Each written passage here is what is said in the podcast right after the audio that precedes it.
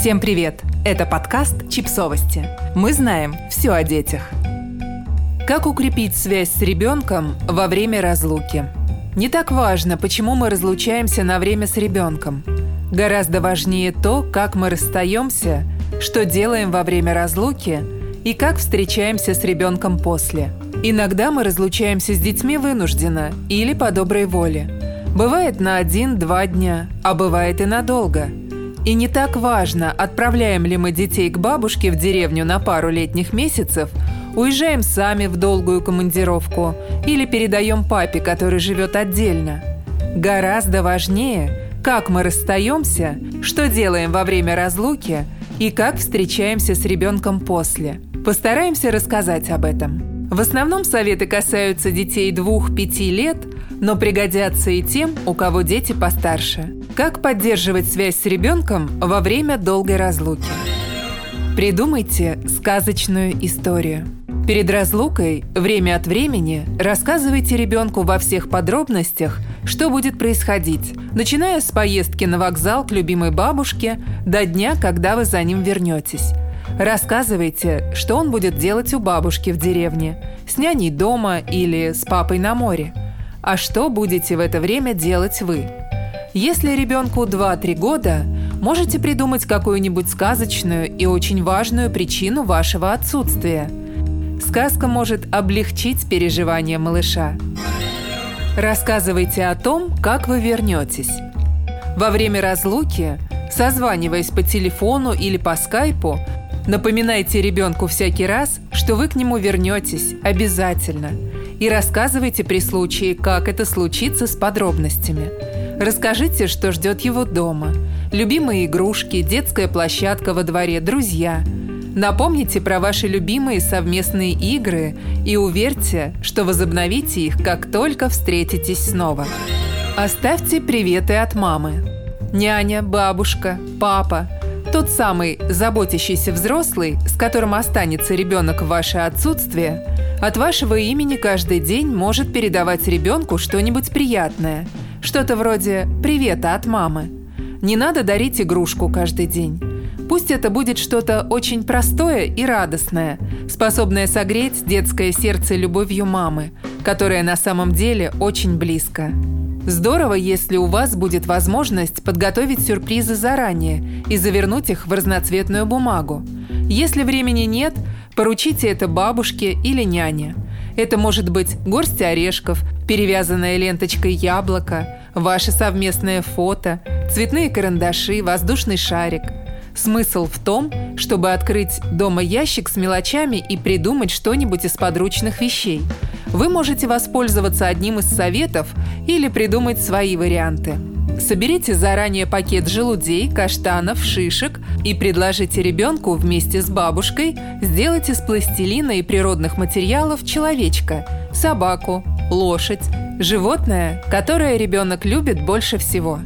Дайте малышу обычную плавающую свечку и предложите запустить ее в ванной с водой, выключив там свет. Скажите, что мамина любовь к малышу сияет так же, как эта свечка. Заранее нарисуйте вас с малышом, проведя простые контуры, а он пусть раскрасит ваш совместный портрет, пока вы в отъезде. Сделайте календарь с наклейками – Отдельным, хорошим способом поддержать связь с ребенком во время разлуки и напомнить ему о том, что вы обязательно к нему вернетесь, может стать календарь. Его можно сделать в любом формате, но общий принцип такой. На листочке бумаги размечаете дни или недели вашего отсутствия, и каждый день вы даете ребенку наклейку, ставите крестик, с помощью которых он постепенно заполняет все поля и видит, что до встречи с вами остается меньше и меньше времени. Сколько сделать квадратиков и напоминать ли про наклейки каждый день, решаете только вы, поскольку лучше знаете своего ребенка.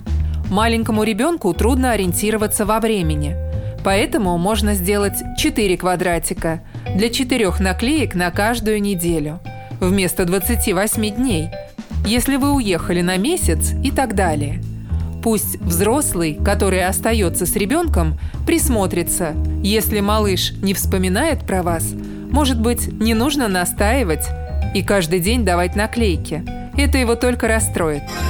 Оставьте семейные фотографии. Прилепите на холодильнике вашу фотографию из времен беременности и попросите взрослого, который остался с ребенком, иногда показывать ее и рассказывать ему разные истории про то, как вы ждали его появления, как любили его тогда и как любите сейчас.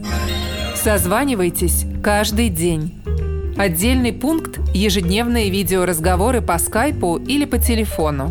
Это стоит проделывать только если ребенок позитивно реагирует, рад вас видеть и слышать, готов включиться в контакт с вами и не расстраивается до слез всякий раз, когда вы созваниваетесь. Если ему трудно, он обижается и грустит, когда видит вас на экране. Лучше оставить попытки видеоконференций и попробовать снова через какое-то время. Некоторым детям легче переносить разлуку, когда они не видят маму и не слышат ее голос – Интуитивно вы поймете, как быть в вашем случае. Если звонки и телефонные разговоры доставляют радость, используйте эту возможность по полной. Шлите воздушные поцелуйчики, играйте в прятки онлайн, пойте хором любимые песни, показывайте свою квартиру или гостиничный номер. Пусть ребенок в ответ покажет свои игрушки или новую детскую площадку, которую они нашли с бабушкой. Делайте все, что вас объединяет. Старайтесь не волноваться. Наберитесь терпения и старайтесь сохранять спокойствие. И вам, и вашему ребенку может быть нелегко в разлуке, но вы по-прежнему самая лучшая в мире мама, а он по-прежнему ваш самый любимый ребенок. Если вы будете нервничать и постоянно себя винить, малыш почувствует это и тоже забеспокоится. Постарайтесь заряжать его радостью и поменьше переживать. Подписывайтесь на подкаст, ставьте лайки и оставляйте комментарии. Ссылки на источники в описании к подкасту. До встречи!